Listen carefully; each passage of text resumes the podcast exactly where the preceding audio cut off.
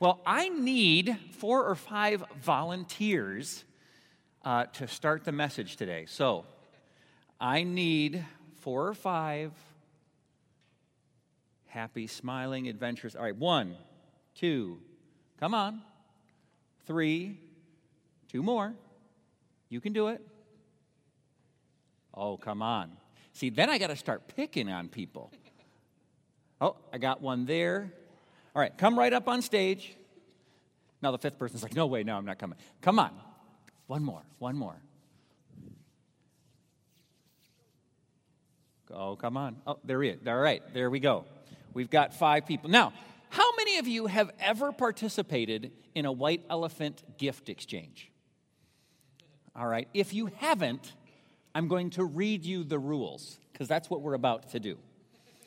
All right, it says person one chooses a gift and opens it. That'd be the first person, as we're just, we're going to go in this order. First person chooses a gift and opens it. Person two has a choice. They can either take that gift, if what they got is something they would like, they can take it, or they can choose to open another mysterious present. If your gift is taken, so if person one's gift or anywhere along is taken, then they get to choose another unopened gift. All right? And we will continue until everyone has a gift. Sound good? All right. So, you're first. Come up, pick one of these gifts here, open it, and we got to tell everybody what you got. All right, she's a firm believer that good things come in small packages. okay, she went for the smallest one. Open it up. What'd you get? Where do you see that? Oh, you can tear it. Just go for it. It doesn't have to be neat. Batteries. Hey, hey, double A batteries. All right, everybody can use that. All right, now you go ahead, stand, stand right here. Now, you might have a need for those batteries, or you can go for a mystery gift. All right, I'm gonna go for it. Go for it. Can I shake? Oh no, just grab one. Go. Come on. I don't want to take t- the whole day deciding, the whole evening deciding what to get here. Well, I don't think that's what it is. I think you're going to have to open the box. Yeah. Yeah. Open the box. See what you got. They tape the box. Measuring cups. A, a set of measuring cups. Were you wishing you went for the batteries? All right. Step on over. You're up. Do you want do you want measuring cups or batteries? You guys can be salesmen, by the way. If you're hoping that you can try for something else. No, you're going to go for this one. Yeah. Another believer in small good things come in small packages. All right. All right. I actually needed some of this. He needed this. This he needed it. Tape. Scotch tape for for the presents you haven't wrapped yet, right? Right. I'm one of those people that tape it down so hard that people are like, really? okay. All right, you're up. Tape, measuring cups, Betty Crocker measuring cups, or batteries. All right, he's going for the mystery. That's a mystery.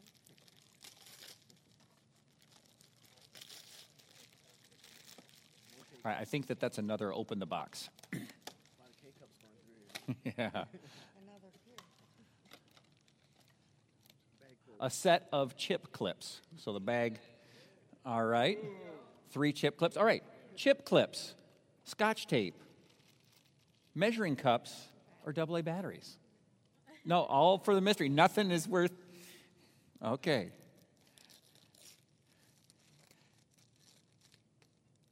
See, everyone figures there's a trick to this, so someone thinks there's going to be like a $100 bill in one of these. There's not. All right, she got breakfast cereal. All right. Go ahead. I won't make you stand up the whole time, but we are going to reference this as we keep going. You can go sit down and you can take your gifts with you. All right.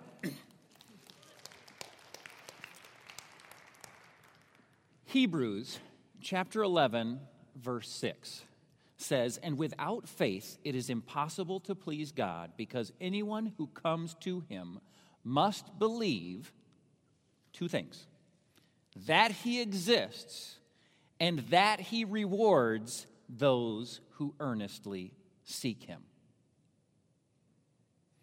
So, I think it's, it's easy for us to say, yeah, I know. In, order to, in order to please God, I, I've got to have faith. Because we, we assign faith this, this, as this like mysterious Christian thing that I need, but we oftentimes don't consider what it actually looks like. I need to have faith, but he says, I'll tell you what you need to have faith in. He says, first you have to have faith in me, God says, that I exist. And then he says, if you don't believe I will diligently reward you, then you can't please me. What does that mean? So when you're when when these people came up, they didn't know what kind of gift they were going to get. I thought about buying, I went to the dollar store for all of that, by the way, and, and they had toilet plungers. They had a few other things, and I thought about getting those. And but, I, but then I thought, well, I wanted, to, I wanted to inspire some exchanging. I wanted some people to be pulling around. Everybody was just so enamored with what might be that, that they didn't want any of that. But God says that in order to please Him, we have to know that whatever it is that God gave us, it is good. It is good when we look at this gift, and I purposely had one left over because God says, if you, to please me, you need to understand that I give good gifts.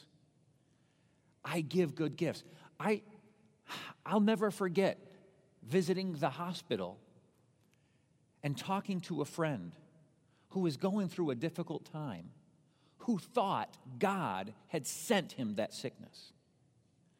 And when we read through the scripture, and I went to James chapter 1 through 17, or verse 17, and it says, Every good and perfect gift is from above, coming down from the Father of the heavenly lights, who does not change like shifting shadows.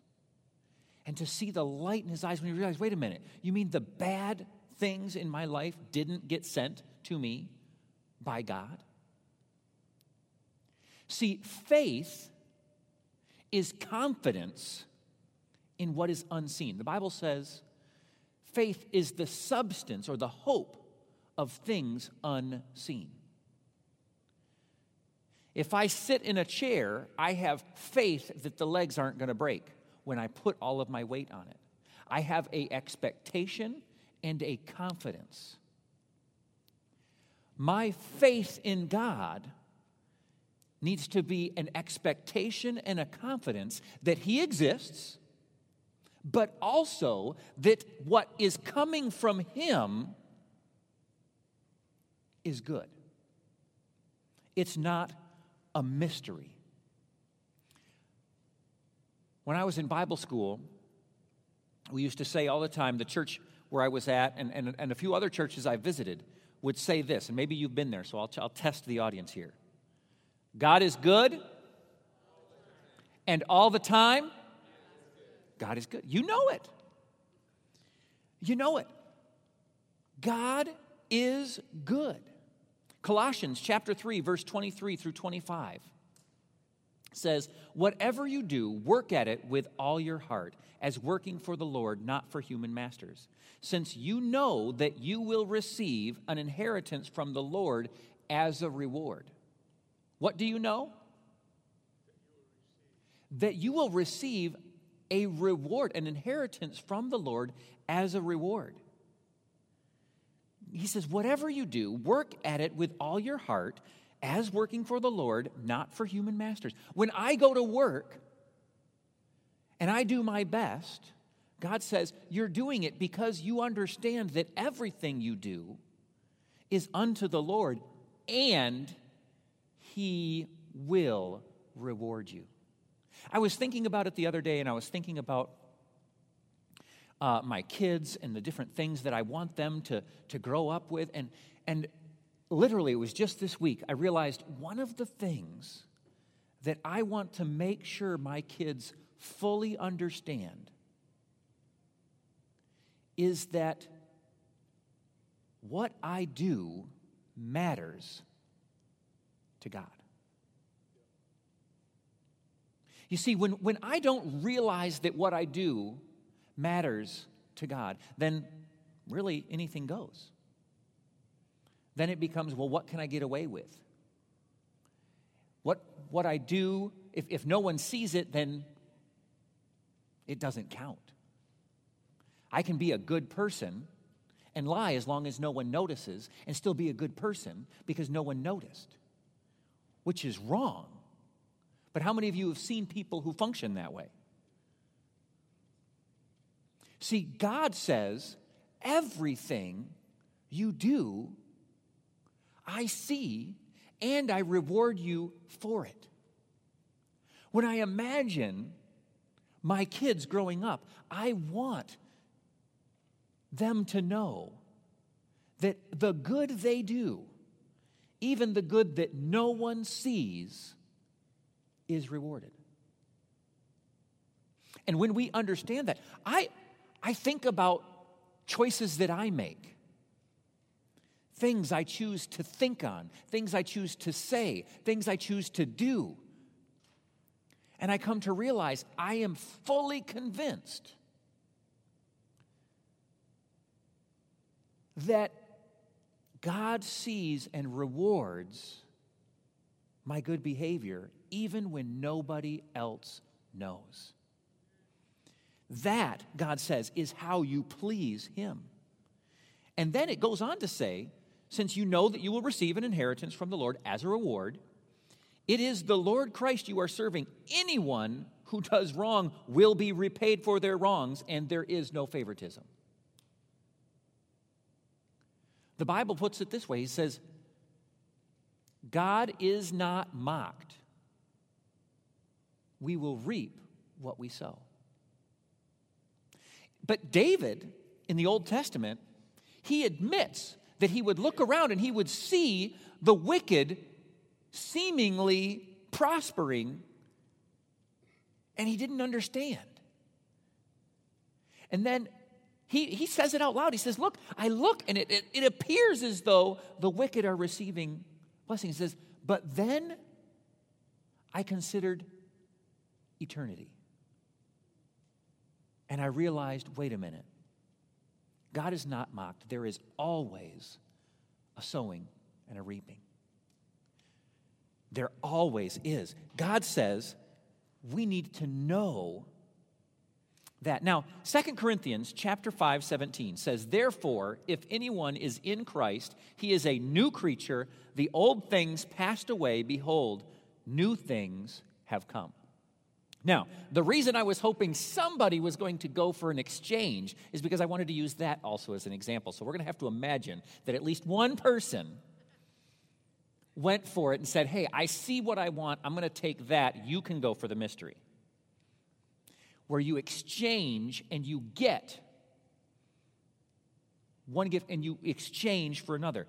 God exchanges gifts. But in the great gift exchange of God, when He is the giver, we always know what we're going to get. He says, if anyone is in Christ, he is a new creature. The old things have passed away. Behold, all things have become new. A couple verses later, in verse 21, he says, For our sake he made him to be sin who knew no sin, so that in him we might become the righteousness of God.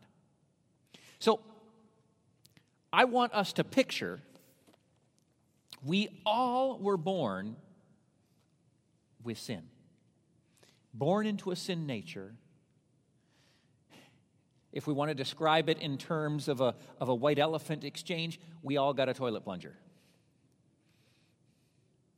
We all got a bum gift.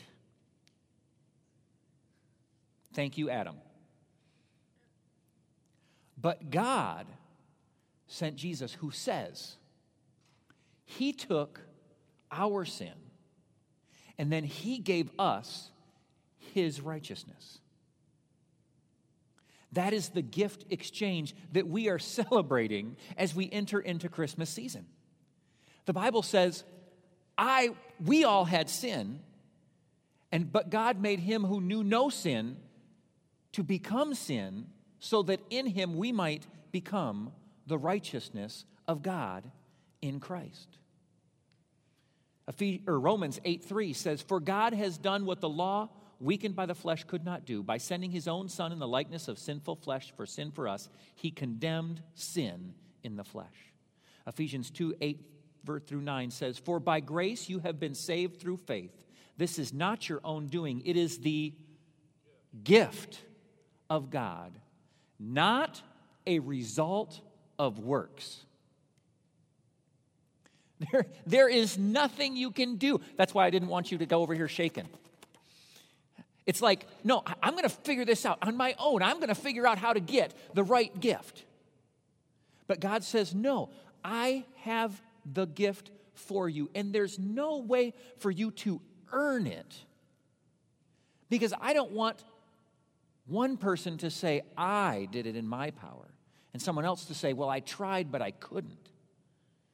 Says, it is not a result of works, so that no one can boast. So he has given righteousness for sin.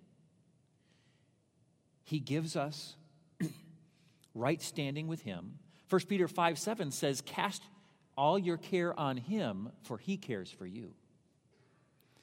If you look in your lap and the gift that you have is anxiety and care, he says, Give it to me.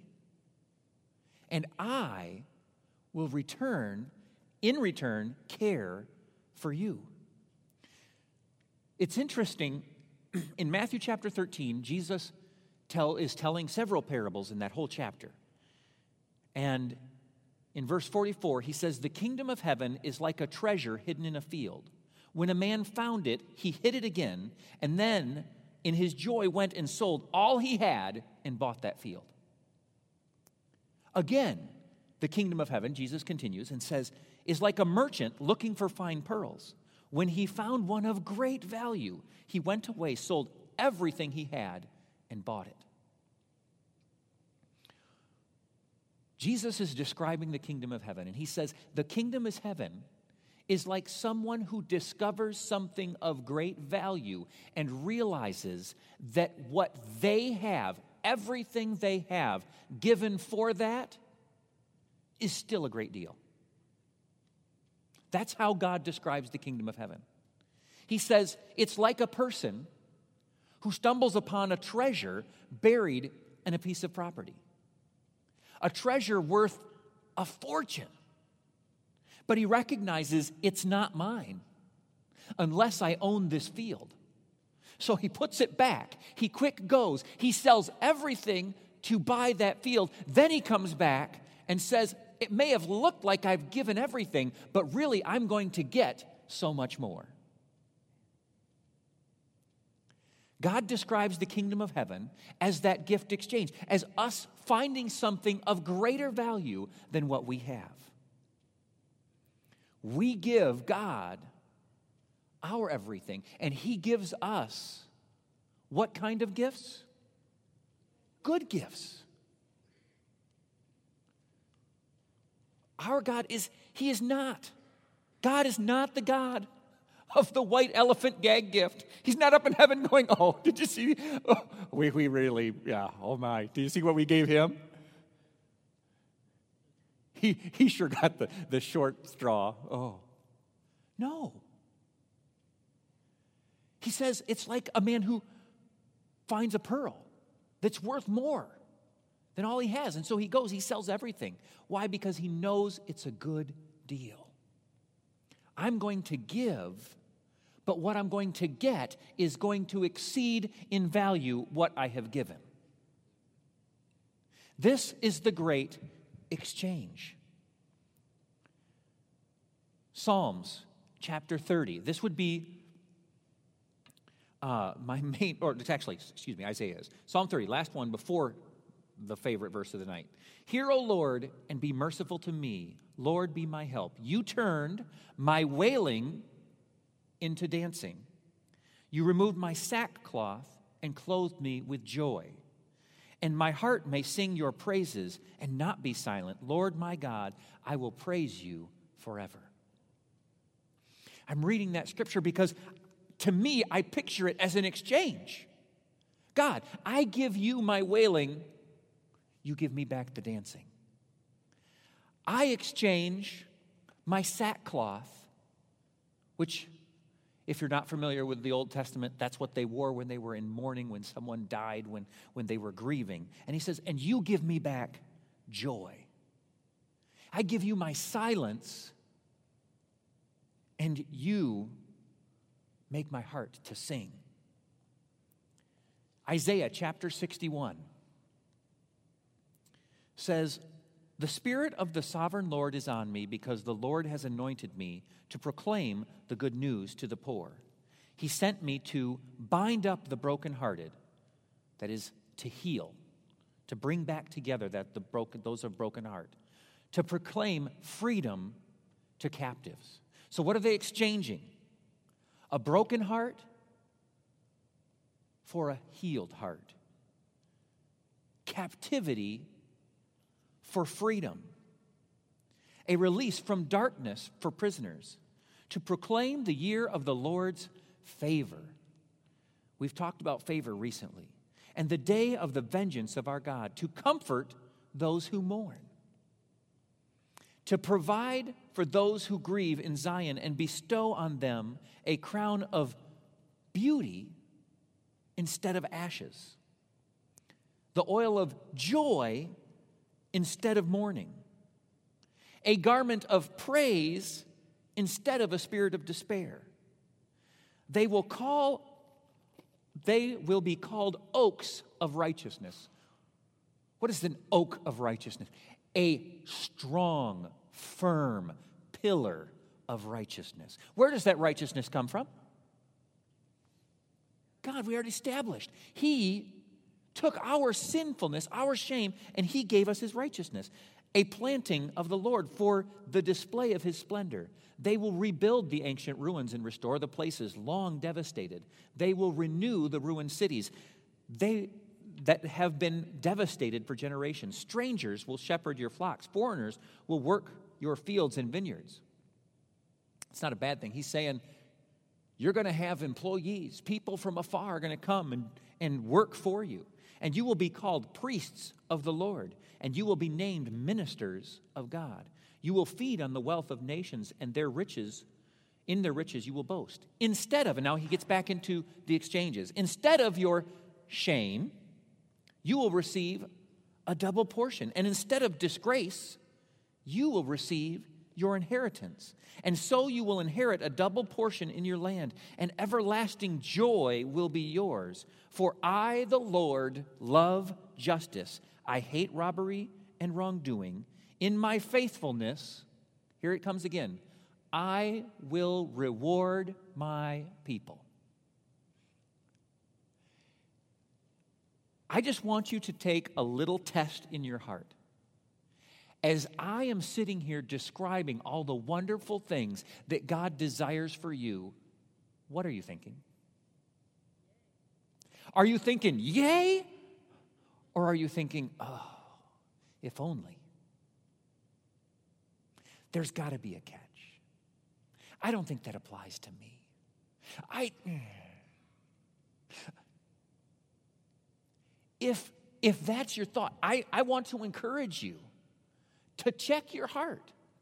God says, without faith, it is impossible to please God. You must believe that He is and believe that He is a rewarder of those who diligently seek Him. If, if our expector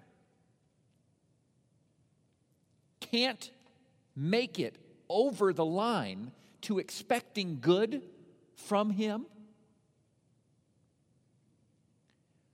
we're going to have a problem.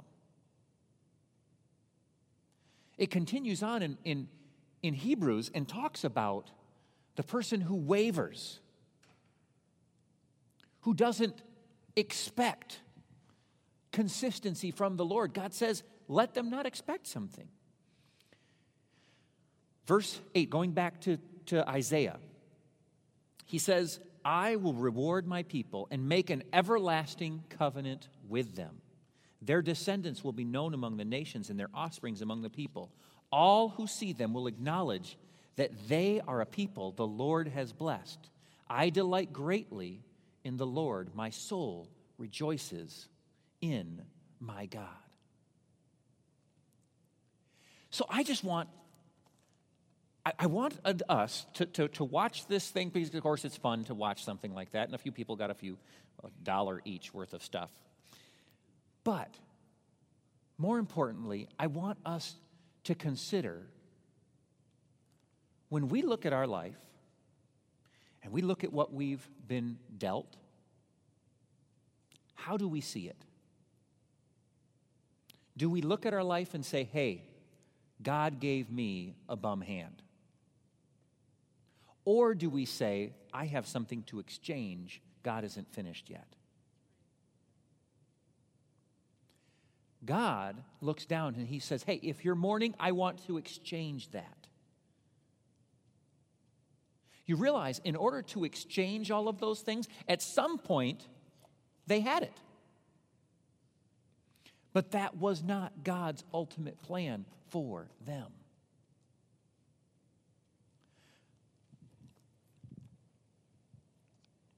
I'm going to close just looking at a few more things that God has exchanged. He took the iniquities of our heart and He gave us a new heart and a new spirit I give you in Ezekiel 36 26. He took our sins, as we mentioned before, in 2 Corinthians 5:21, and he gave us righteousness. He took a defeat 1 Peter 2 24 says, He himself bore our sins in his body on the cross so that we might die to sin and live to righteousness. He gave us righteousness. The Bible says in Hebrews 12 22 that he endured the cross, taking our shame, despising shame. And he gave us his glory. He took the curse of the law and he gave us God's blessing and the Holy Spirit, Galatians 3:13. He took our wounds and he healed us. 1 Peter 2:24. 2 Corinthians 8 9 says, Though he was rich, yet for your sake he became poor, so that you, through his poverty, might become rich. He took our poverty so that we could have abundance. He took our sorrows in Isaiah 53 and he gave us hope. He took our anxiety and he gave us joy. Philippians 4 4 through 7. He took rejection and fear, and then he adopted us as his children into his family. And greatest of all, he took the death that we deserved and He gave us life. Life. God is in the gift exchange business. But the good news with God is that it isn't a white elephant exchange. With God, it is a good gift. What kind of gift does He give? A good gift. And I need, if, if you're here today and that's hard for you to hear, if there's a yeah, but going on in your mind, yeah, but, yeah, but, yeah, but, he, uh, here's what I want to encourage you to do study the Word. Go in there. You are going to find that the Word says that He is giving good and perfect gifts. And the Bible says, describes who comes. The Bible says it is the enemy who comes to steal, to kill, and destroy. And when the Pharisees accused Jesus of being both the cause and the cure, the Pharisees said, Oh, it's by the devil that he's casting out demons. Jesus said that cannot be because a kingdom divided against itself cannot stand. I want to encourage you that God is a God who loves us, who has good gifts for us. If you are here and you know that among other gifts that you have received from Him, you have received the gift of eternal life, I want you to raise your hand. The gift of forgiveness from your sins. If you don't know that, then I want to make sure you have the opportunity to know tonight that you are right with God. The Bible says if you confess with your mouth and believe in your heart that Jesus died on the cross and that he rose from the dead, you will be saved. Saved from what, you might ask? Saved from the sin that had you separated from him. The sin that deserved the punishment of death. But we read today how he died without sin, not deserving death, so that he could give us that righteousness. So he could say, I paid your debt. You no longer owe. If you're here today, I'd like every eye closed a moment. If you're here today and you want to know that you're forgiven, you want to know for sure that your sins are forgiven and that you're right with God, I'm going to ask you to raise your hand. And together we're going to pray. I see that hand. I want everyone to pray together with that person who raised their hand. Just repeat after me Dear God, I believe that you made me, that you sent Jesus who lived a perfect life, did not deserve to die, but he died on the cross to pay for my sin. Then he rose from the dead. I thank you that you love me. I accept your forgiveness. And I choose to live for you. In Jesus' name. Amen.